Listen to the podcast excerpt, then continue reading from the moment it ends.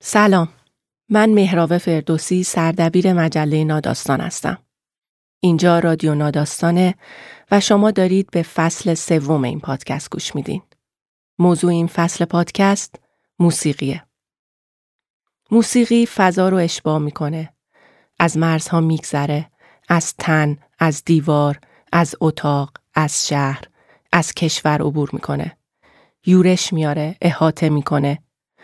مربوط به تجربه توی گذشته است اما توی حال اتفاق میفته. حال رو اشغال می‌کنه اما نوید آینده رو میده و چه چیز این جهانی دیگه ای می‌تونه تا این حد تجربه جمعی ناب خلق کنه. ما با موسیقی می‌تونیم گذشته رو یادآوری کنیم و خاطرات مشترکمون رو احضار کنیم. موقع گوش دادن به موسیقی آرزوها و فقدانهامون رو با هم تقسیم می‌کنیم. آرزوها وقت تقسیم شدن تکثیر میشن و فقدانها کوچیکتر و قابل حسمتر. هر بار که نوتای یک آهنگ نواخته میشه روح سرگردان اون قطعه توی کالبد تک تک شنوندگانش حلول می‌کنه و انگار بین کسایی که حتی همدیگر رو نمی‌شناسن یه رشته ای از اون و الفت ابدی می‌سازه. الفتی که با هر بار پخش شدن یه آهنگ از نو متولد میشه. و صمیمیت همینطوری شکل می‌گیره. حب میان جمع پیروان نادیدهی که قادرن جهان رو حتی شده برای دقایقی در دست بگیرن. می‌دونین ما فکر می‌کنیم موسیقی قصه گوی بزرگیه. اونقدر که حتی می‌تونه راوی دوران باشه. برای همینه که حکایت دوران توی ادوار مختلف توی موسیقی ها بیشترین باستاب رو پیدا می‌کنه. موسیقی دوران ما حاصل نوت‌های غمزده کدوم ساز و هنجره است که توی تک تک ملودی ها و ترانه هاش برای چیزی موهوم توی آینده سوگواری می‌کنیم. برای اون ناممکن ابدی. به رادیو ناداستان خوش اومدیم.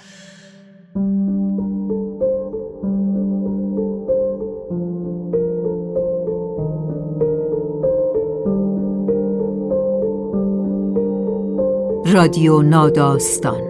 صدای واقعیت.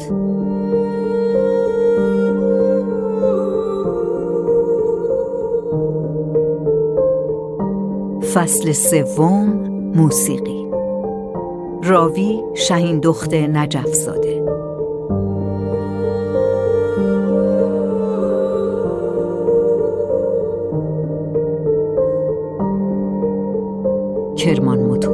حامی این فصل از پادکست رادیو ناداستان.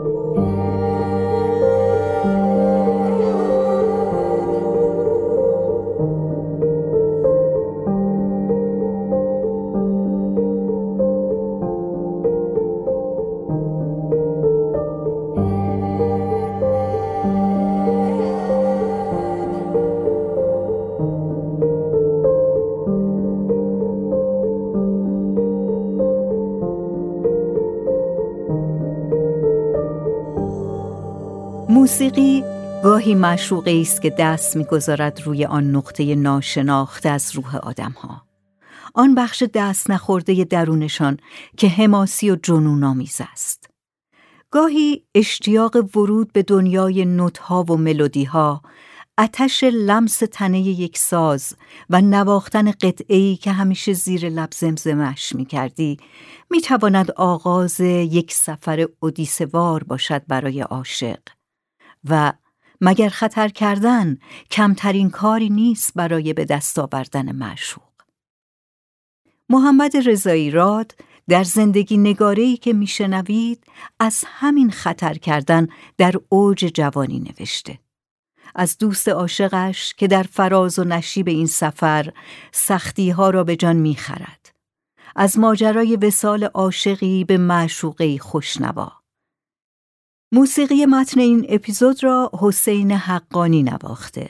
همان دوستی که در این زندگی نگاره تنه بدبار هفتاد کیلویی درخت توت را از رشت به سلماس برد تا پیرمرد سلماسی از آن تاری خوشنوا بسازد. معشوقه ترک نوشته و صدای محمد رضایی راد. برای حسین حقانی و برای آن رتلهای گران. حدود ساعت سه بعد از ظهر بود که حسین زنگ زد و با صدایی که از هیجان و استراب میلرزید گفت بودو بیا بیافتم. لازم نبود بگوید چه چیزی را. از هیجان و استرابش دانستم چه چیزی را یافته است. فکر کنم حوالی آذر ماه بود و هوا خیلی سرد بود. گفت اماندری اره و سنتی امره بور. همان لحظه اره را برداشتم و راه افتادم. خانه ما این طرف شهر بود و خانه حسین آن طرف. خودم را توی آن سوز سرما با موتورگازیم رساندم آنجا. حسین جلوی در پارک کسمایی منتظرم بود. پارک چند سالی بود به حال خود رها شده بود. نیمکت ها کج شده بود و وسایل بازی مستعمل و زنگ زده بودند. در پارک پرنده پر نمی‌زد. حسین بردم ته باغ و درخت را نشانم داد. یک درخت توت تناور و کهنسال. چشمهای حسین از خوشحالی و استراب برق می‌زد. همان لحظه شروع کردیم. من کشیک ایستادم و او با داس افتاد به جان درخت. ده دقیقه بر تنه سخت و لجباز درخت داس زد و رگ رگش کرد. از نفس که افتاد داس را داد به من و خودش کشیک ایستاد. داس را برداشتم و کوبیدم بر تنه درخت. هنوز چند دقیقه از داس زدن نگذشته بود که حسین گفت دست نگه دارم. یک زن چادری با کودکی از دور پیدایش شد. حسین فلفور پرید و از ترک دوچرخه 28ش کیف مدرسه را برداشت و کتاب و دفتری از تویش درآورد. داس و اره را انداختیم پشت بیشو و روی نیمکت نشستیم مثلا به درس خواندن. زن چادری که از کنار پارک میگذشت با بدگمانی نگاهمان کرد. حق با او بود. کی می آمد توی این سوز سرما در این پارک متروکه بنشیند به درس خواندن؟ زن که رفت از جا پریدیم. باز او کشیک ایستاد و من داس زدم بر تنه درخت. چند دقیقه کوبیدم و شکاف تنه را بیشتر کردم. در آن سرما عرق از هفت چاک تنم روان بود. جایمان را عوض کردیم. زیاد حرف نمی زدیم. لبریز از نگرانی و دلواپسی بودیم اما در عین حال سرشار از اشتیاق. فکر کنم دو ساعتی داز کوبیدیم و اره کشیدیم تا تن استواریش را از دست داد. در این دو ساعت چند بار از کار دست کشیدیم و خود را به درس خواندن زدیم تا کمی از بدگمانی رهگذران بکاهیم. یک بار پسر بچه آمد و ایستاد به تماشای ما. هرچه منتظر ماندیم نرفت تا اینکه حسین به پسر گفت یه چطوری خوشگل پسر پسرک ترسید نکند بچه باز باشیم دومش را گذاشت روی کولش و زد به چاک عاقبت درخت به تکانی بند شد و آماده بود که به اندک فشاری سقوط کند. لحظه ترسناکی بود. حسین با نگرانی این طرف و آن طرف را نگاه کرد و به من اشاره کرد. رفتیم و دست هامان را گذاشتیم بر تنه درخت. درخت به موی بند بود اما حاضر نبود به راحتی از استواریش دست بردارد. انگار بیچاره بداند که اگر بیفتد دیگر افتاده است و تمام. تمام زورمان را جمع کردیم و فشار آوردیم. به نفس نفس افتادیم سر خوردیم دستمان بر پوستش خراشید اما آنقدر پای فشردیم بر خواستمان تا عاقبت درخت بیچاره پذیرفت در برابر عزم این دو جوانک شانزده هفده ساله لجباز چاره جز تسلیم ندارد. آرام آرام خمید و کچ شد. هنوز تا نیمه خم نشده بود که من و حسین پریدیم و پشت بیشه ای پنهان شدیم. درخت از کمر شکست. فکر می کردیم سقوطش مهیب باشد اما نبود. در آن غروب خلوت پارک کسمایی با ناله کند و کشدار زمین خورد و تنین محزون خشخش شاخ و برگش تا لحظاتی ادامه یافت. درخت بر زمین کوبیده شده بود و طوری قرار یافته بود که انگار نه انگار تا همین چند لحظه پیش چنان تناور ایستاده بود. من و حسین پشت بیشه ماندیم و با دلواپسی به کوچه کنار پارک نگاه کردیم و به خانه ها که ببینیم آیا پنجره باز می شود یا کسی از خانهش بیرون می آید که صدا از چه بوده؟ اما هیچ کس نیامد. یا چرا؟ زنی آمد انگار. شاید. و اگر آمده باشد لابد به بدگمانی این طرف و آن طرف را نگاه کرد و ما را ندید پشت بیشه و درخت توت را هم اصلا متوجه نشد که دیگر سر جایش نیست. رفت تو کوچه خلوت و خاموش بود. تمام ساکنانش انگار داشتند کنار بخاری چرت اسرانه می‌زدند. حسین به من نگاه کرد و لبخندی چهرهش را گشود. درخت را انداخته بودیم و به تسلیم واداشته بودیم. رفتیم کنار درخت و فاتحانه نگاهش کردیم درخت بیچاره را. بر تنش نشستیم او دیگر مال ما بود. سیگاری آتش زدیم و برای رفع خستگی کشیدیم. افق به سرخی سرد زمستان می‌زد و هنوز کلی کار داشتیم. باید تنه را از شاخ و برگ جدا می کردیم و آنورش را هم می بریدیم تا تنه سالمی به دست آوریم. اندازه زدیم و حدود یک متری را که بی شاخ و زائده بود نشان کردیم و باز افتادیم به جانش. کف دست های کار نکرده من تاول زده بود و میسوخت. اما نگرانی رفته بود و شادی جایش را گرفته بود. دریوری می‌گفتیم و از خنده ریسه می‌رفتیم. غروب بود که توانستیم یک تنه سالم درآوریم. محمود برادر حسین با وانت شرکتشان سر رسید. یکی دو نفری هم همراهش بودند. تنه سالم را که حدود 60 70 کیلویی می‌شد بار وانت کردند. حسین با دوچرخه و من با موتورگازی دنبال وانت را افتادیم. خانه حسین خیلی دور نبود. حسین از پیش یک کیسه بزرگ برزنتی پیدا کرده بود و داده بود خواهرهایش سرش را کشدوز کنند و بندهای محکمی به پایین و بالای آن بدوزند تا بر شانه بند شود. دو سه نفری کمک کردیم و تنه را در کیسه قلتاندیم. تنه در کیسه جا شد. کش را کشیدیم و تنه در کیسه برزنتی پنهان شد. به عقل جن هم نمی رسید این چیز بقایت سنگین و بدبار چیست. حسین به پدرش گفت یکی دو روزی به خانه محمود می‌روم نمی‌دانم به چه بهانه ای. حسین را بردیم میدان توشیبا و منتظر اتوبوس های گذری ایستادیم که از اردبیل می آمدند. فکر می کنم ساعت نه یا ده شب بود که عاقبت اتوبوسی از راه رسید و حسین با آن جسه لاغر و نحیف کیسه را روی شانهاش انداخت.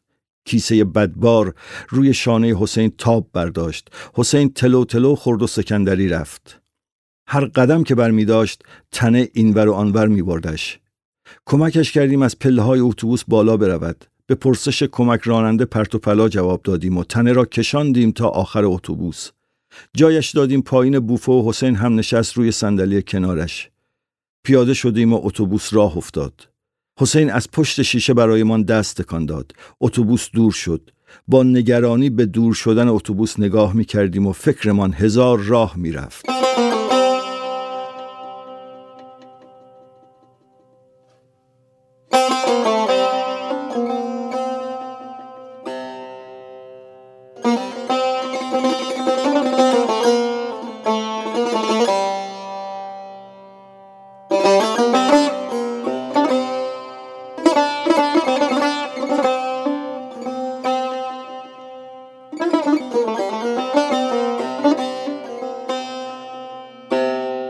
چند سالی بود حسین را می شناختم. اولین بار که دیدمش فکر کنم سال 62 بود. هم کلاسی نبودیم اما هم مدرسه بودیم توی دبیرستان شریعتی.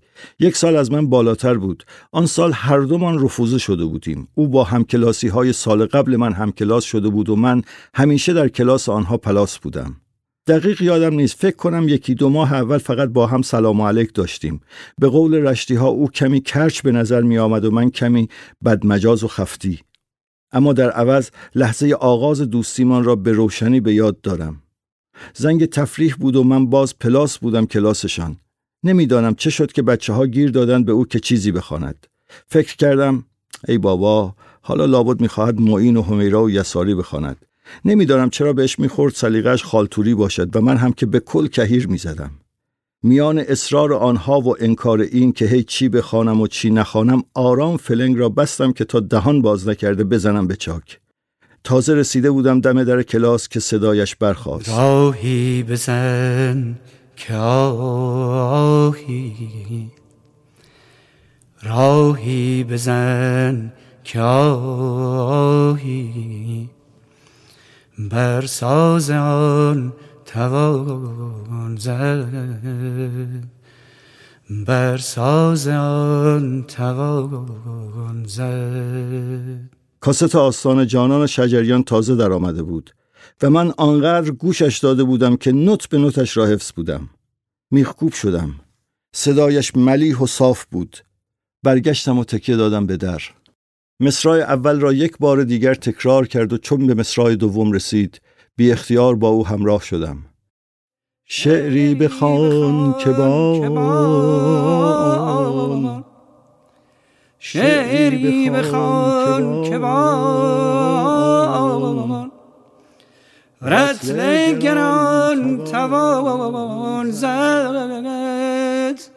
رتل گران توان.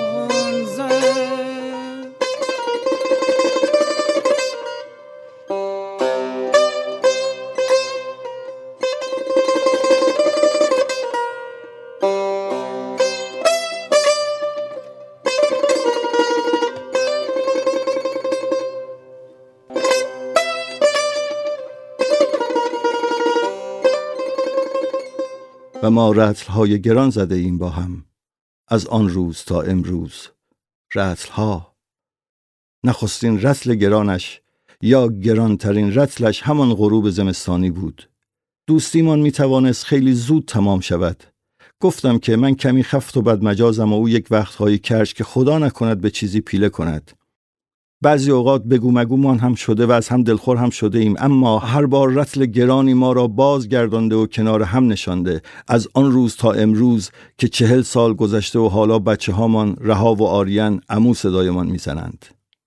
حسین وقت و بی وقت سطل زباله را بر می داشت و شروع می کرد به ضرب گرفتن و آواز خواندن.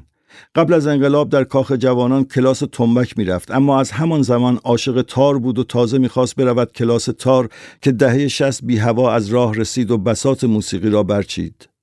کلاس های موسیقی تعطیل شدند و هیچ جایی هم نبود که او بتواند یک تار ولو دست چندم بخرد. در آن روزگار عسرت حسین خودش را با جمع کردن آلبوم های موسیقی مشغول می کرد. کلی کاست داشت که تقریبا هیچ کدام اورجینال نبودند. اورجینال کجا بود؟ اصلا نبود که بشود خرید. کاست ها را از این و آن قرض می گرفت و خودش کپی می کرد و یک عکس گل هم زرتی می چسباند روی جلدش. چقدر با هم آن کپی های بیکیفیت را که گاهی وسطش صدای اهل خانه و در و همسایه می آمد گوش داده باشیم خوب است. این مال وقتی است که هنوز ضبط دو کاسته نیامده بود و ما باید با کلی خواهش و تمنا اهل خانه را ساکت می کردیم تا در حین کپی شدن نوار سر و صدا نکنند. همیشه اما یک صدای بیمحلی از جایی برمی‌خاست ردخور نداشت. به لطف رفوزگی های پی در پی دبیرستان همینطور کش می آمد و نمی‌خواست تمام بشود بدمصب. اما هرچه بود خوش میگذراندیم با آن پیاده روی های بیپایان در بیستون و لاکانی و شهرداری با آن شب زندداری های تا دم صبح که با شعر و موسیقی و آواز میگذشت او همیشه اولین شنونده نمایشنامه هایی بود که آن زمان می نوشتم. انگار هر دومان از همان اول می دانستیم چه می خواهیم و پی چه هستیم. از همان اول رؤیای من تئاتر بود و رؤیای او موسیقی. من البته کمی خوششانس بودم که زود پایم به صحنه باز شد اما او هنوز در پی سودایش بود و معشوقه خوشنوایش را در آغوش نگرفته بود. وسط های دبیرستان بودیم که دوست مشترکی یافتیم. ایوب که اهل سلماس بود و به خاطر مسائل سیاسی نمی توانست در شهر خودشان به مدرسه برود. برادرش که دبیر زیست چناسیمان بود او را برداشته بود آورده بود پیش خودش. خیلی زود با هم رفیق شدیم. علایق سیاسی و ادبیمان کم و بیش به هم می‌خورد. عشق موسیقی آذری و ادبیات روسی بود. در طول آن یکی دو سالی که با ایوب گذشت خیلی موسیقی ترکی گوش کردم آنقدر اپرای کوروغلوی اوزیر حاجی بیکوف را گذاشته بود برایمان و خط به خط ترجمه کرده بود که نوار کش آمده بود بیچاره آنقدر با حسین دو صدایی رشید بهبودوف و بلبل خواندند که من هنوز آن آوازی را که گویا منصوب به نظامی است از حفظم با کلی غلط غلوط البته حسنون güzel sevgili جانان اولموش بوتون عالم دستن این شن نشایان. همین ها را هم مطمئن نیستم درست نوشته باشم. ایوب یکی دو سال بیشتر با ما نبود. برگشت شهرش و دیگر یکی دو بار بیشتر ندیدمش. مهربان ترین و صافترین آدمی بود که به عمرم شناختم. سادگیش بیچاک و بستی زبان گیلکی را در نمیافت. هر بار که سر به سرش میگذاشتیم گیج و ویج نگاهمان می‌کرد. از سادگیش خندهمان می‌گرفت و او هم که می‌دانست سر به سرش گذاشته ایم از خندهمان به خنده میافتاد. خندهش یک جور خاصی بود انگار سر می‌خورد.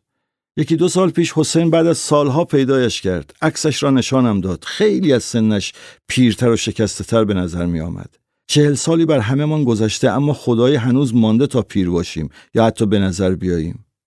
بهش زنگ زدم. صدایش همان صدای مهربان و آرام و خنده هایش هنوز سرسری بود. در حومه تبریز باقی داشت و با آن خوش بود. با اشتیاق زیادی بهش زنگ زده بودم. اما راستش یک کمی توی ذوقم خورد. صفا و سادگیش همان بود و محبتش همان اما چیزی در او تغییر کرده بود. تمام جهانش چرخیده بود و رفته بود سمت مذهب و عرفان. آن زمانها من کمی مذهبی بودم و آنها لامذهب. هیچ هم به هم کاری نداشتیم. حالا دایره چرخیده بود و جایمان عوض شده بود و چون ایوب چرخشم را دانست شروع کرد به نصیحت. ناگهان تمام اشتیاقم پژمرد. نه چون مذهبی شده بود. هیچ کدام ما همانی نماندیم که بودیم. اما این ایوبی نبود که می شناختم. ایوبی بود که نمی شناختم. ایوبی که آن زمان کاری به نماز و روزه های یک در میانم نداشت. به حسین می‌گویم حسین ایوب چرا تو به یه باره؟ چرند می‌گویم یک باره کدام است؟ این یک بار سی و چند سال طول کشیده و زمان چنان بر ما سپری شده که نه او مرا به جا می آورد و نه من او را. همیشه همین طور است. واقعیت وقعی به دوستی های پیشین نمی نهد و زمان اشتیاق یافتن دوبارش را به سرعت می خشکاند. البته که او حق داشت در طول این همه مدت عوض شود همانطور که من عوض شدم هر کسی عوض می شود اما این بار کمی سختم بود به خصوص در مورد ایوب سختم بود که یک بار دیگر بپذیرم دوستی های پیشین مال همان عهد پیشینند و بهتر از همانجا بمانند و در گنجه خاطرات خاک بخورند احیای دوستی های پیشین خاک از خاطر می زداید تا تازه اش کند و بمیراندش. بیرحمانه است اما انگار غالبا همین طور است. غالبا البته و نه همیشه. این بود که دیگر به ایوب زنگ نزدم. جهانهایمان چنان دور بود که امکانی برای همسخنی باقی نمیگذاشت. حتی به نظر می آمد که آن دلبستگی پیشینش به موسیقی و ادبیات را با سرسپاری به مذهب تاخت زده است. نمی‌دانم. شاید هم اشتباه می کنم شاید یک روزی اگر هم را ببینیم باز برگردیم به همان روزهای بارانی خانشان پشت مسجد پیرسرا و او وازدمان بیاورد از بس که جیک جیک جیک جیک جوجدری بخواند. حسین اما خطوطش از من منعطفتر است و سطوحش زوایای تیز مرا ندارد. او مثل من بدمجاز نیست. فکر کنم هنوز گهگداری به او زنگ می‌زند. حق هم دارد ایوب جای مهمی در جان او اشغال کرده است. یا درستتر بگویم به جای معصومی در جان او اشاره می کند. جایی معصوم که در عین حال استوایی حماسی دارد. جایی که او را یک راست متصل می کند به آن غروب زمستانی در پارک کسمایی و آن درخت توت.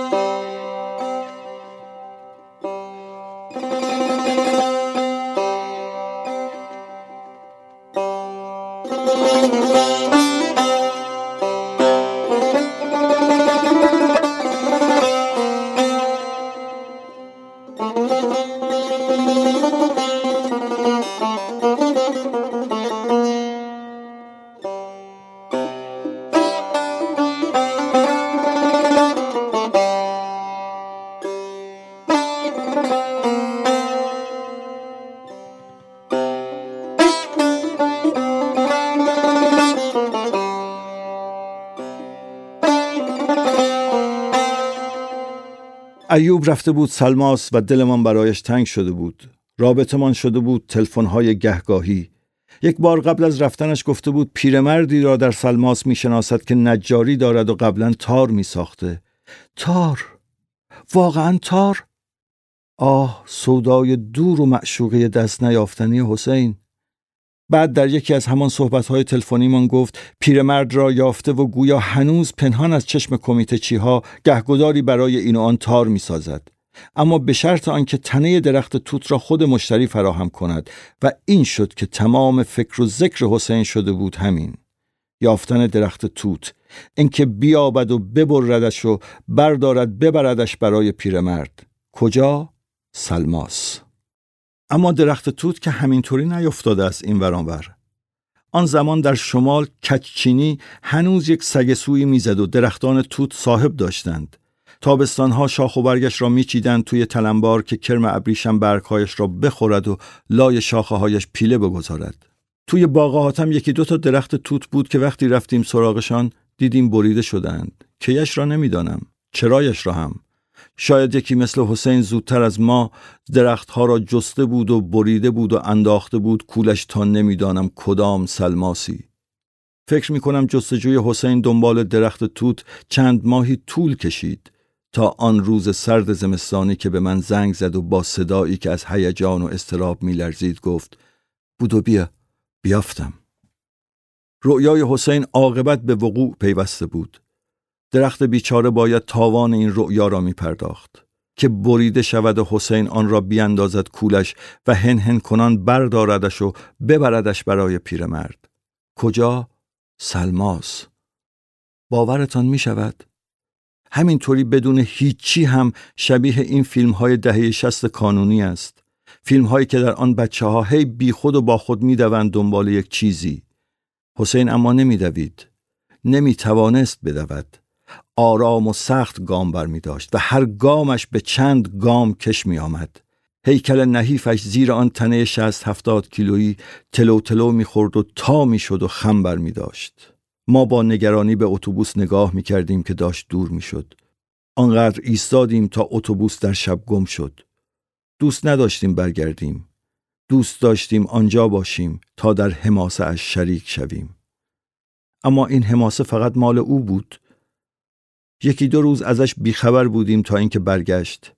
چهرش هرچند کمی سوخته از سرما برق می‌زد. خب البته که معلوم است الان بعد این همه سال چه یادم از چهرش آن روز چجوری بود ولی باید اینطوری باشد و غیر از این نباشد مگر نه برایمان تعریف کرد باید در قزوین پیاده می‌شد و اتوبوس عوض می‌کرد تا تبریز و از آنجا با سواری می‌رفت تا سلماس. هر بار همان بدبختی و همان نگاه های مشکوک و همان پرسش ها و همان پرتوپلاها و همان استراب که اگر کیسه را باز کنند و تنه توت را ببینند چه جوابی داشت بدهد؟ نپرسید اصلا چرا باید جوابی می‌داد چون باید جوابی می‌داد و هیچ جوابی هم نداشت بدهد بیچاره و آنها هم که خر نبودند. بالاخره میفهمیدند تنه درخت توت به چه درد می‌خورد جز ساختن تار و چقدر تنه توت را آن سالها سوزانده باشند خدا می‌داند. حالا دلیل آن همه استراب را می‌فهمید؟ که اگر میفهمیدند و مییافتند اصلا عجیب نبود با سلام و سلوات همان تنه را با همان عرض و طول یک جوری قشنگ بتپانند به آدم که تا آخر عمر همین جور یک بند صدای زخمه تار از آدم در بیاید. لابد در تمام طول راه حسین به همین چیزها اندیشیده بود. صبح سحر رسیده بود به سلماس. ماشین یک جایی پیادهش کرده بود حدود یک کیلومتر دورتر از ایستگاه تاکسی و او در طول این مسیر باید از جلوی ایستگاه پلیس راه میگذشت و پیرنگ این داستان کامل نمی شود اگر شب پیش چند عضو سازمان کومله به پایگاه شبیخون نزده باشند و حالا تمام شهر پر نباشد از لند کروزهای سپاه و ارتش که هی ویراژ می‌دادند از کنار پسرک لاجان که تلو تلو می‌خورد زیر بار سنگینی که با هر گام سنگینتر هم می‌شد و هر گام را انگار به ده گام میپیمود. انگار همه چیز چیده شده است تا این پیرنگ حماسی کامل و بینقص باشد و محض کمال پیرنگ است که باید جان پسرک از استراب و خستگی به لب برسد تا برسد به خانه ایوب و او مبهوت نگاهش کند و باورش نشود که واقعا حسین تنه توت را به دوش کشیده و تا آنجا کشانده. ما بقیه داستان همان است که باید باشد. بر حسب چنین پیرنگی پایان این سفر حماسی جز این نمی‌تواند باشد که تنه توت عاقبت به دست پیرمرد تارساز برسد و چند ماه بعد در بهمن ماه حسین زنگ بزند و با صدایی که از هیجان میلرزد بگوید ایوب دارد میآید و ساز را میآورد. همراه یکی از دوستانش که ماشین دارد دارند گلف زنان میآیند. فردا شبش همه دوست و آشناها در خانه محمود جمع شدیم. جای سوزن انداختن نبود. زمان وسال معشوقه خوشنوا فرا رسیده بود و همه کی کی داشتیم که ایوب کی می‌رسد. تا بیایند جان به لب شدیم. کمی دیر وقت رسیدند. اصلا جای حال احوال نبود. همه بیتاب دیدن آن معشوق یگانه بودیم که می‌دانستیم چه مسیری را رفته و بازگشته است. آن تنه بدبار در شمایل تار به خانه بازگشته بود. خیلی از ماها اولین بار بود که از نزدیک تار می دیدیم. بیتابانه سرک کشیدیم تا حسین جعبه را بگشاید. آه عاقبت معشوقش. در آغوشش گرفت و بر زانو نشاندش. یکی دو بار زخمه بر آن کشید و نوایش تنین انداخت در آن اتاق شلوغ که صدا از کسی در نمی آمد. اما راستش آن شب از تار فقط همین دلبری اندک برمی آمد. چون حسین هنوز نواختنش را نمی‌دانست. هر کس آن شب زخمه ای بر آن کشید و همین. حسین تا چند روز از خانه در نیامد. کسی هم کاری به کارش نداشت. گذاشتیم ماه اصل او و معشوقش کامل و بی سرخر باشد. یک هفته بعد دیگر طاقت نیاوردم و رفتم سراغش. آخر من هم یک جورهای خودم را در این معشوقه شریک می دیدم. در همین یک هفته حسین توانسته بود یک نیمچه صدایی از تار بیرون بیاورد و تا بهار دلنشین را دلنگ دلنگ کند. تار ساز سختی است. اما هرچی گذشت حسین بر ساز مسلط تر شد آن هم بی هیچ معلمی انگار تار از آن زمان که تنه توت بود خیر سری و لجبازی جوانک را به یاد داشت حالا حسین راحتتر و مسلطتر آهنگهایی را که می شناختیم می نواخت. اما راستش چطوری بگویم؟ انگار یک جای کار یک مشکل کوچکی داشت.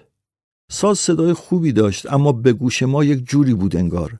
انگار نغمه ها خیلی خوب توی کاسه صدا نمی نشست و سیم ها انگار یک کمی بدقلقی می کردند و پرده ها انگار جای دقیقشان معلوم نبود. یک وقتهایی هم انگار دل بخواهی بود مثلا در نواختن حسنون گزلایت لریه سفگیل جانان هیچ مشکلی نداشت اما برای مرغ سحر سیمها انگار چموش می شدند و صدایش هی یک جوری می شد که ما می گذاشتیم پای نابلدی حسین الان فکر می کنم حتی انگار خود ما هم موقع خواندن لحجمان کمی به ترکی می‌زد. خلاصه خیلی ازش حرف نمی زدیم اما نمیفهمیدیم چرا نوای این معشوقه خوشنوا یک وقتهایی یک گیری پیدا می کند. این گذشت و گذشت تا سالها بعد که حسین شاگرد زیدالله طلوعی شده بود فهمیدیم قضیه از چه قرار است. پیرمرد سلماسی برای حسین تار ساخته بود. اما تار ترکی. تاری که ها می نوازند و جعبه صدا و سیمبندی ها و فواصل پرده هایش برای صدا دهی نغمه های آذری است. و خب آن اوایل حسین هنوز آنقدر تار ندیده بود که از روی سر و شکلش بفهمد معشوقش دلبری ترک زبان است. و در این چند سال به میل خود ترک تازی که نه ترک نوازی کرده است. ای ترک دلستان ز شبستان کیستی؟ خوش دلبری ندانم جانان کیست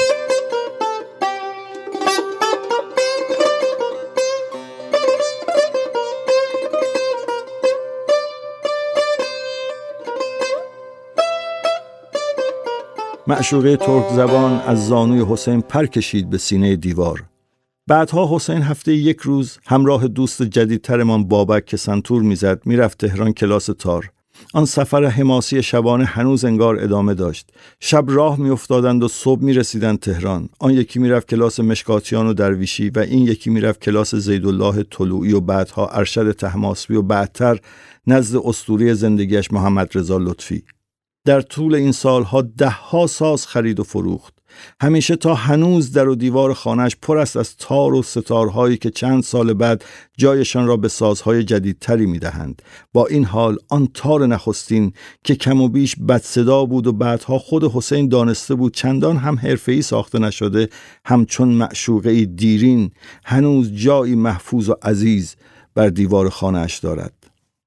اکنون چهل سال از دوستیمان و سی و چند سال از آن غروب زمستانی میگذرد حسین چندان سراغ نوازندگی حرفه‌ای نرفت. به جبر یا به اختیار معلمی پیشه کرد و در این سالها شاگردان زیادی را در نواختن تار و ستار پرورش داد.